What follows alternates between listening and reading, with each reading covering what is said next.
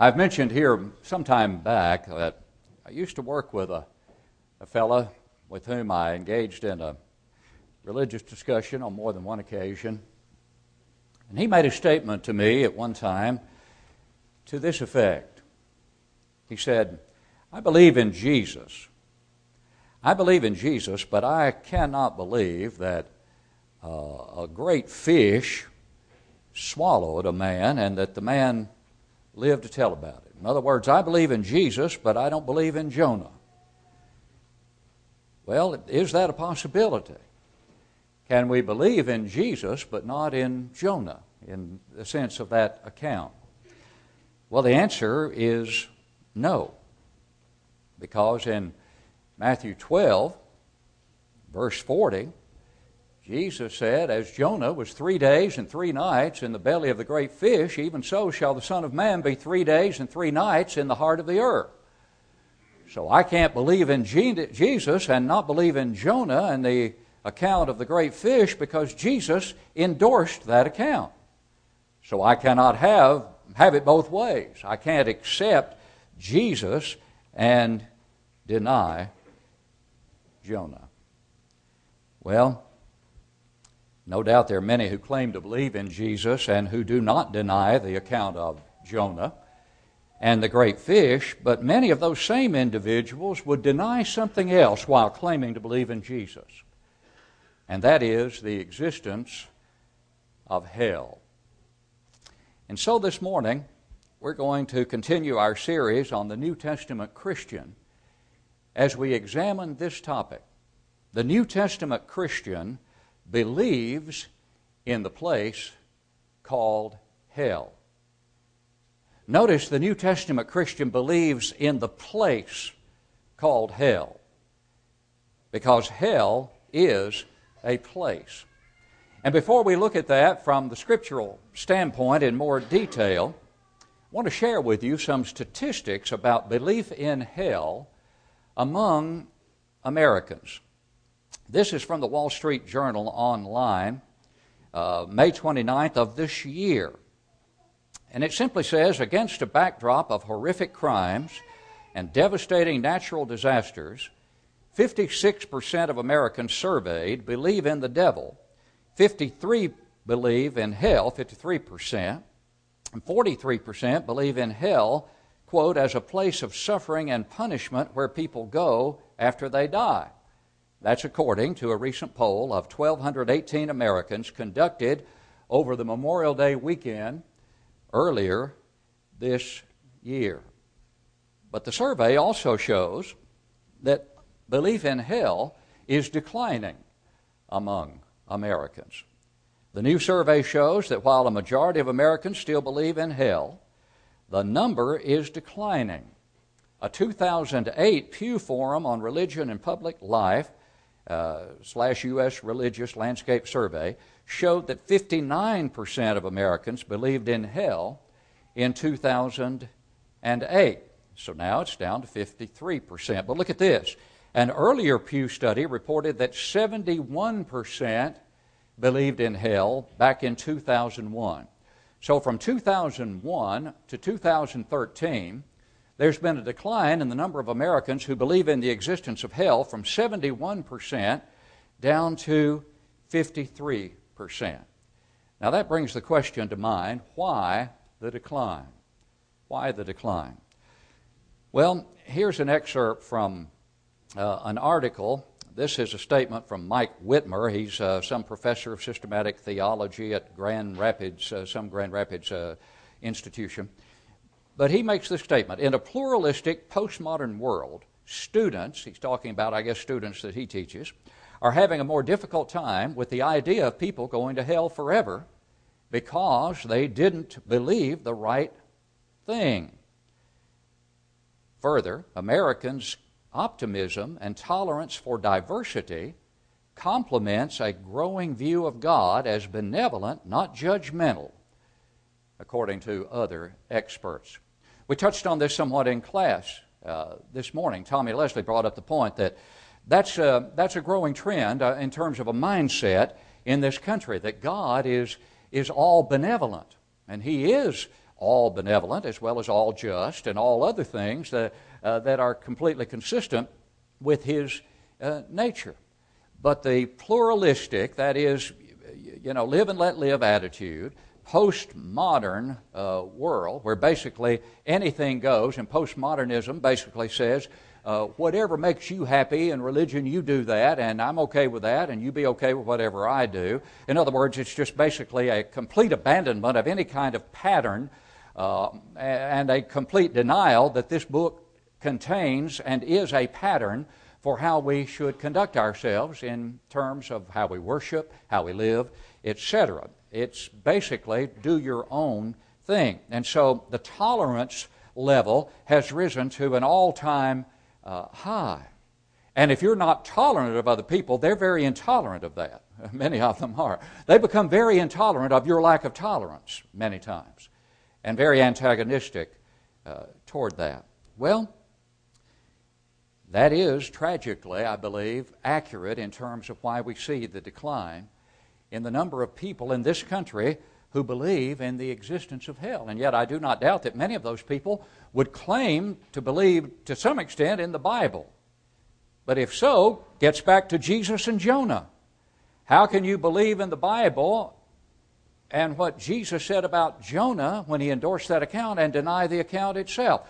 Well, the same thing is true when it comes to hell. Listen to the words of Jesus in the Sermon on the Mount. If your right eye causes you to sin, pluck it out and cast it from you. For it is more profitable for you that one of your members perish than for your whole body to be cast into hell. And if your right hand causes you to sin, cut it off and cast it from you. For it is more profitable for you that one of your members perish than for your whole body to be cast into hell. Matthew 5, 29 and 30. Just as we cannot believe in Jesus but deny Jonah, we cannot believe in Jesus and deny the existence of hell because Jesus had quite a bit to say about it. Now, I'd like for you to turn in your Bibles to Luke chapter 16. Luke chapter 16, verses 19 through 31. Because in Luke 16, 19 through 31, we have a picture of the place called hell. Now, as we look at this picture and as we read these verses, we need to keep in mind some distinction in the words that are used in Scripture concerning hell. Gehenna. Gehenna is the word that indicates the final destination of the wicked, the ultimate and final destination of the wicked. But there's another word that we find used only in 2 Peter 2 and verse 4, and that is the word Tartarus. And that is the realm of Hades where the wicked await the final judgment.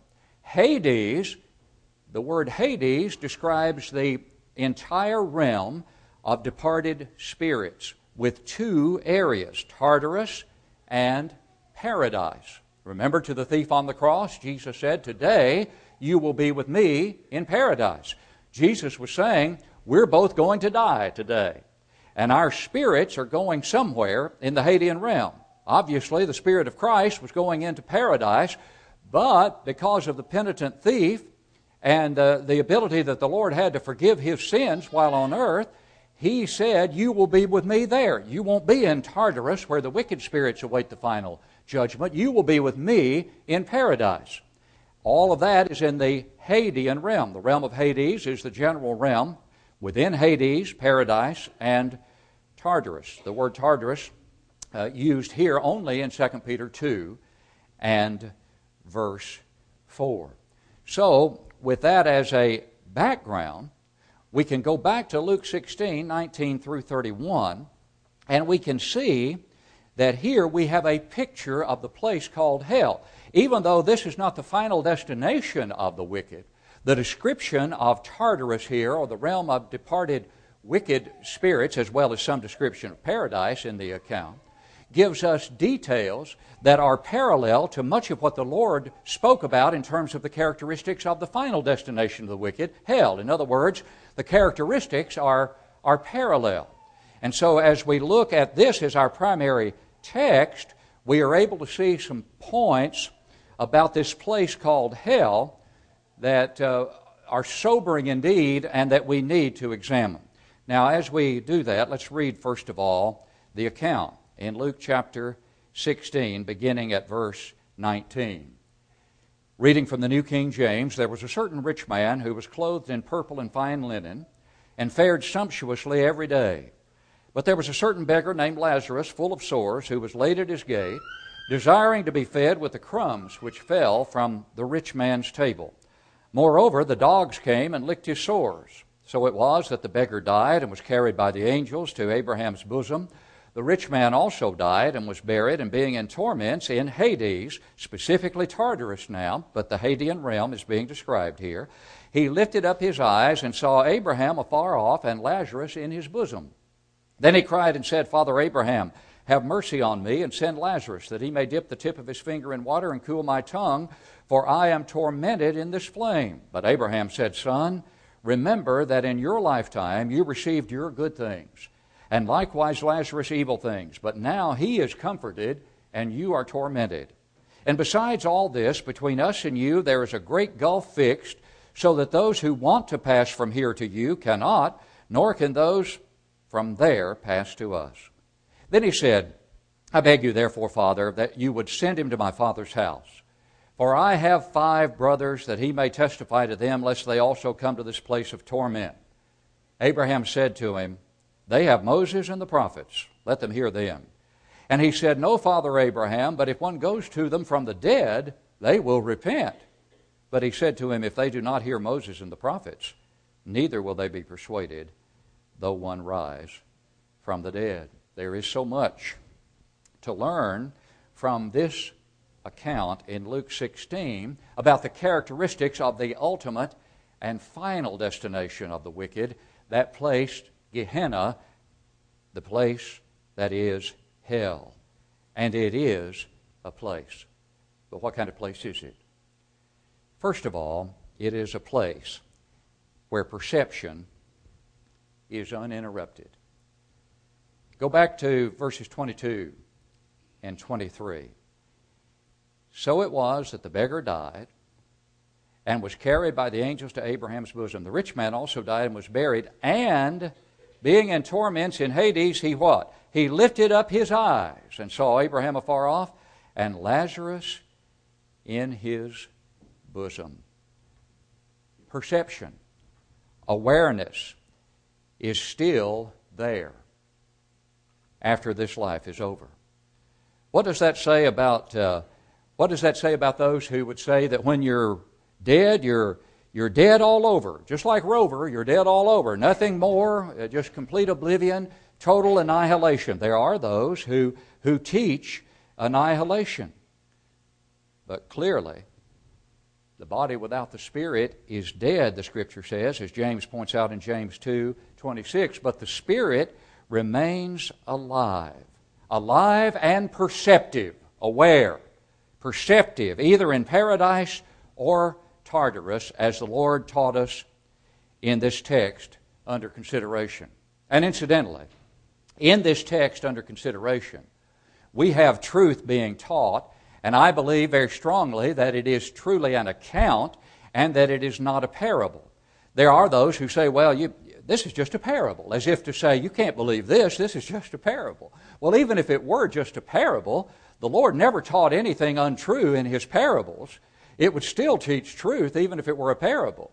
But it is not characteristic of the parabolic form that the Lord used so often when He taught in parables, and it is not characteristic of that. Therefore, uh, I believe very strongly, as do I believe many, many others, that this is truly an actual account. But the point is, truth would be taught uh, regardless. But something else here. The Lord gave insight into the extent of the perception, the uninterrupted perception in the Hadean uh, realm. He gave us some insight here. The rich man recognized Abraham and Lazarus and his life on earth. And his remembrance of that life on earth was uninterrupted, the remembrance of that life. that's, uh, that's evident from the rich man's initial request and Abraham's response. Remember, he said, Father Abraham, have mercy upon me and send Lazarus that he may dip the tip of his finger in water and cool my tongue, for I am tormented in this flame. And Abraham called upon the rich man to do what? To remember the good things that he was blessed with during his life. Thus, the scripture obviously reveals that memory, memory is an enduring characteristic in the afterlife. But think about this. For the wicked, for the wicked, for the unprepared, the quality of perception, including memory, will be a burden rather than a blessing throughout eternity. Think about this that the rich man, even now, even now, lives with the memory of the wasted opportunities that he had in life to obey God and to help others with his material blessings that he had in life. And that included helping that poor beggar Lazarus who was laid at his gate day in and day out. Hell is a place where perception is uninterrupted, and as wonderful and as pleasant as memory can be, it will be a curse in hell. But hell is also a place where punishment is unending. And every exchange between the rich man and Abraham in Luke 16 simply reinforces all that the Lord elsewhere taught about the unending punishment of hell. Humanity, humanity has great difficulty with this point we're making here. And I can certainly understand, being part of humanity, why humanity has a problem uh, with that in terms of, of the sobering uh, nature of this. But as, as difficult as it is, it is reality. And I dare not dismiss eternal punishment as a reality simply because it's not a pleasant thought. I can't do that if the Scriptures won't allow me to do that. But there are those who've embraced annihilation because I think it's so unpleasant pleasant to think about unending punishment, and I can understand the unpleasantness of it. Of it. Believe me, I can understand that. And then there have been those, and yes, yes, even in the church, we've had those who have embraced the idea that hell will not be unending, but that there will be some termination of it at some point in time. But when the rich man cried out to Abraham to send Lazarus to cool his tongue, Abraham didn't say, just hang on. Hang on, and after a thousand years, I'll be able to get him to you. Or in a million years, I'll be able to get him there. But he simply reminded him that Lazarus was comforted continually while the rich man was condemned continually. And the conditions of both, though they're contrasting in nature, as contrasting as you could imagine, they are parallel in duration. And if one claims that the text indicates an end to the condemnation of the rich man, then one would have to concede that there's an end to the comfort of Lazarus as well. That while Lazarus is comforted now, the time's coming when he won't be comforted anymore. You'd have to do that in order to construe that there's an end to the condemnation of the rich man. But the Lord elsewhere settled the matter for us beyond dispute. And that's in Matthew 25, 31 through 46. We won't take time to read all of the verses there, but it's a depiction of the judgment scene. As the Lord projects himself to the point in time when time is no more, when he will be the judge of all mankind. And to summarize, he talks about those on the left and those on the right the goats on the left, the sheep on the right. And after he gives some basis for, for the judgment, and in this case, though it's not the total basis for judgment, obviously, benevolence is emphasized. In other words, I was hungry, you gave me food. I was thirsty, you gave me drink. I was sick, you visited me, etc. That's the, uh, that's the foundation for that particular uh, passage. But then, when you look at verse 46, when you look at verse 46, what does he say concerning the sheep and the goats. First of all, those on the left, the disobedient. And these will go away into everlasting punishment, but the righteous into eternal life. These shall go away into everlasting punishment, but the righteous into eternal life. Now, the words everlasting and eternal are absolutely identical. In fact, both are translated from the same word in the original. Therefore, the durations of everlasting punishment and eternal life are the same. Who says so? The Lord. The Lord Jesus Christ. Hell is a place. As horrible as the thought is, and as difficult as it is for humanity to to grasp it, it is nonetheless reality. Hell is a place where punishment is unending. Perception is uninterrupted, punishment is unending. But hell is also a place, we learn from this text we are examining, where petitions are unheeded. Again, go back to uh, the petition in Luke 16 24. Father Abraham, have mercy upon me and send Lazarus that he may dip the tip of his finger in water and cool my tongue, for I'm tormented in this flame. Think about something here for a moment. It is interesting, isn't it, to note that even in this place of punishment, the rich man still desired to have someone serve him. Even in punishment, in torment, he still had the, uh, the master mindset. The master mindset was still intact. In other words, I'm the master and you're the servant. Would you have him come and dip the tip of his finger in water? And the answer was no. But in verse 27, there's a second petition. And that second petition provides great insight into the power of the written word. And this is so crucial for us to fully appreciate. And oh, if the world itself would only appreciate it.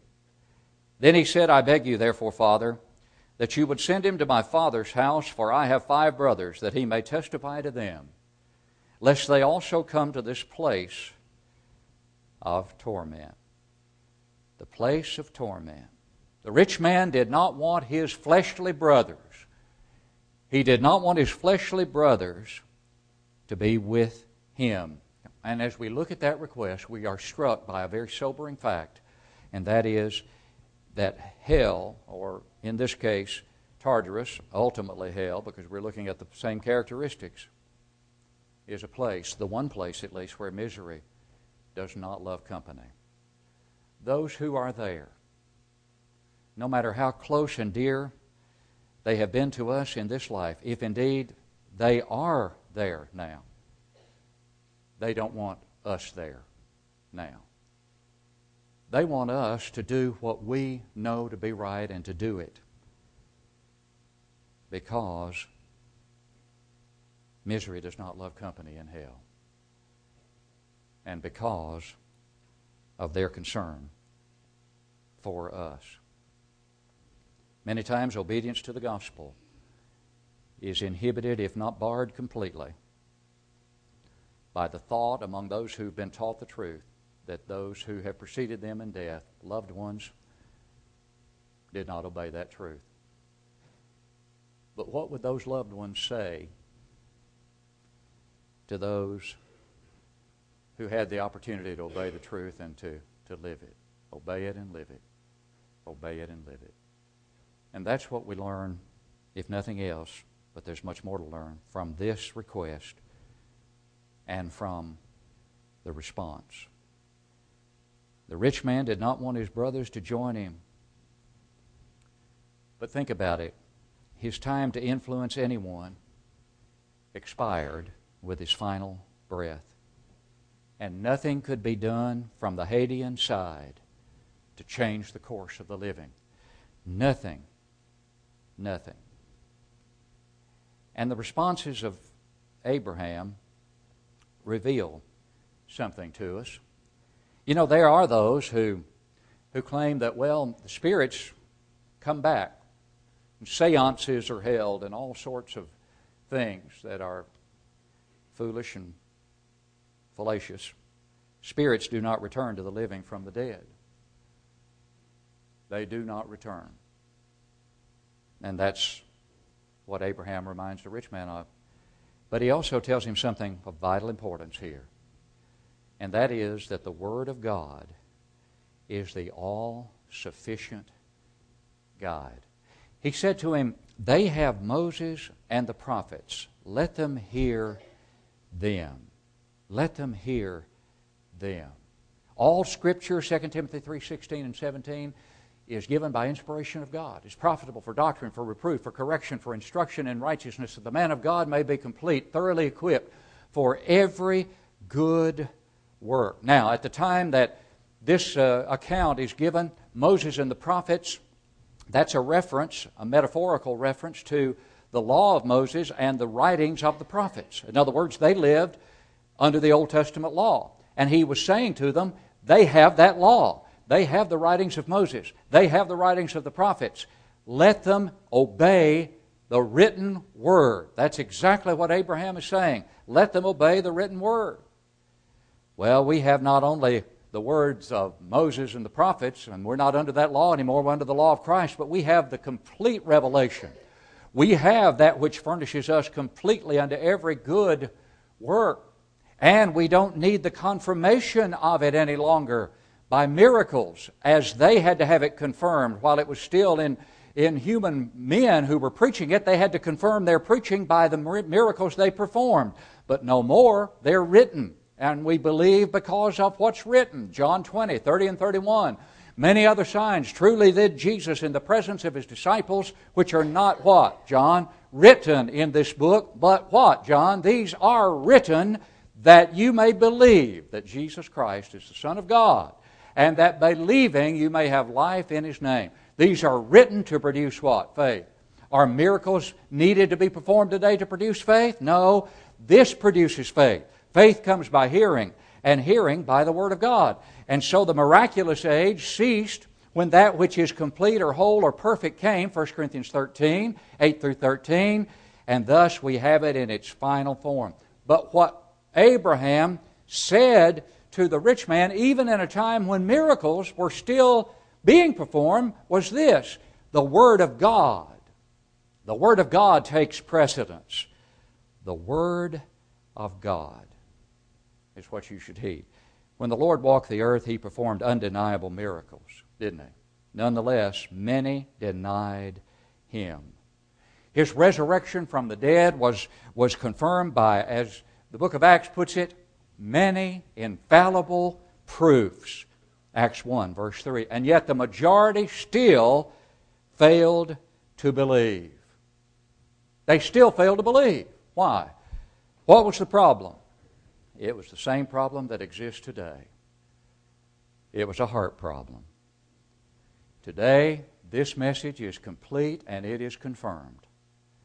Why won't people believe it? It's still a heart problem. It's still a heart problem.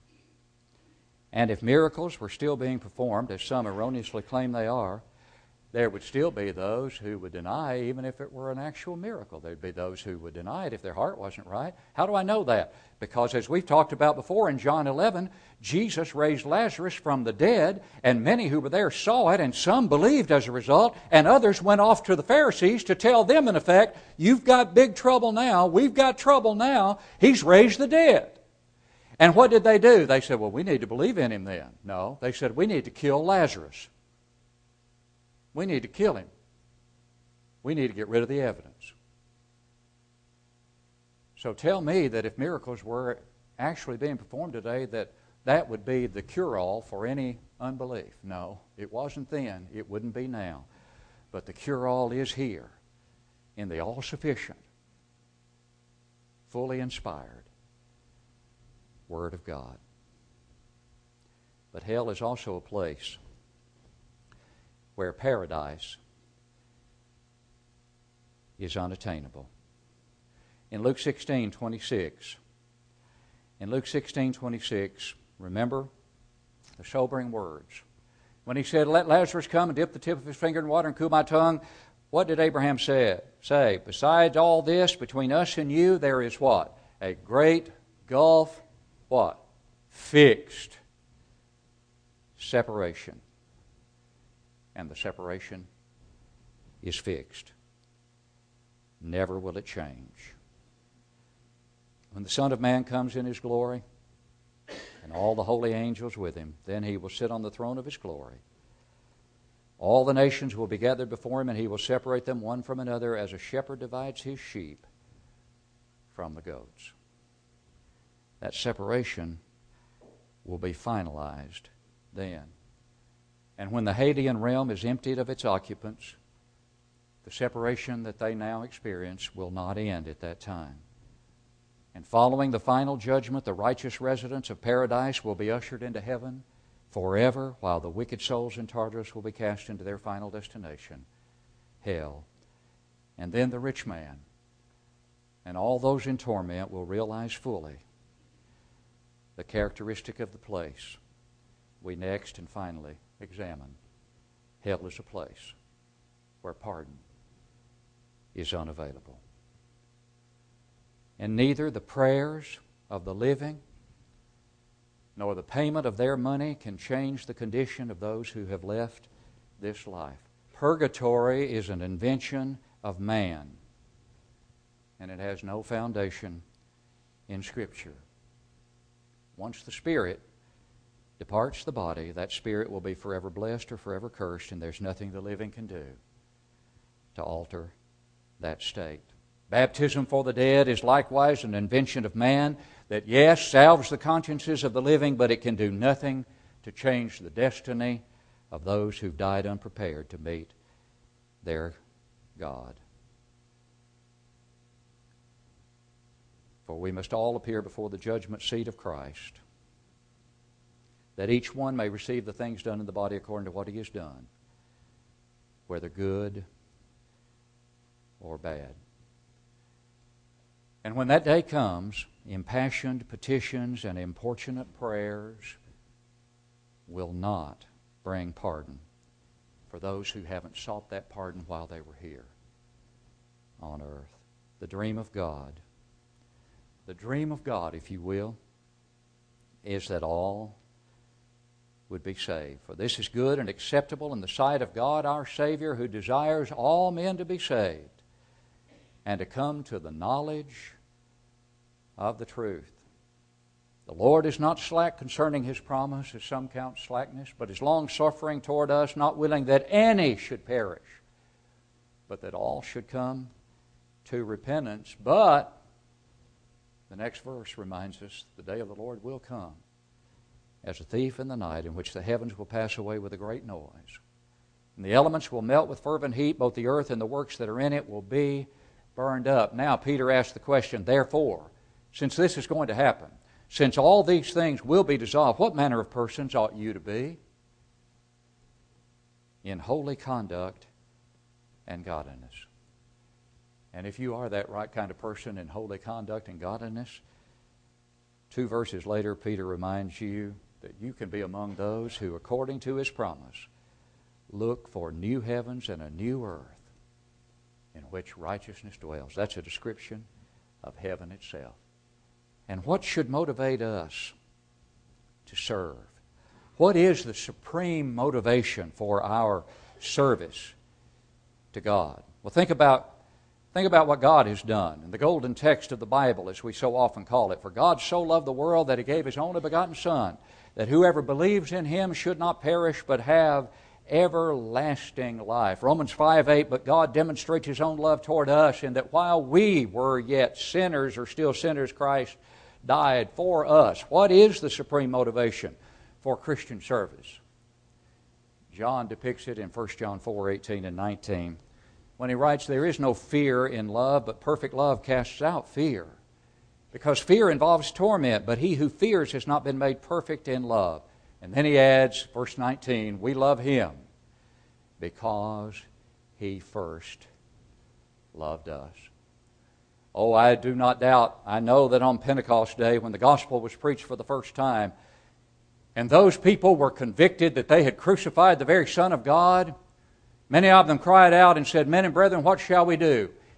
And do you believe that at that point, when they cried out, Men and brethren, what shall we do, that their hearts were filled to overflowing with love? No, I think at that point, they had a fear of hell, a fear of the consequences of crucifying the very Son of God but I can see a transition very quickly from guilt to gratitude. As they were told what to do, to be forgiven, and as they gladly receive the word, that transformation process from guilt to gratitude is underway. And after they had obeyed and realized that the God of heaven had given them a chance to be forgiven of crucifying his only begotten Son, then love began to overflow, just as it should with us. And so the New Testament Christian, compelled by love, is not crippled by fear, but is comforted in hope. Do you have that hope this morning? Not if you haven't believed with all of your heart that Jesus Christ is the Son of God and acted upon that belief by repenting of your sins, confessing Him to be the Christ, and then by being buried with Him in baptism for the forgiveness of sins that your fear of being lost might be transformed into a love and gratitude for the one who's made possible your forgiveness. So that you leave here this morning compelled by love, not crippled by fear, and comforted in hope. If you're here this morning and have known that love but have left your first love and need to come home to your first love as a wayward child of God, we plead with you to come home in the way that the wayward child of God should come home according to Scripture repentance of sin, confession of sin that needs to be confessed publicly, saying, I have sinned, pray with me and for me, and we'll do just that. Your brothers and sisters who love you to a God who loves you supremely and who loved you so much he made possible that forgiveness. Will you come as we stand and sing to encourage?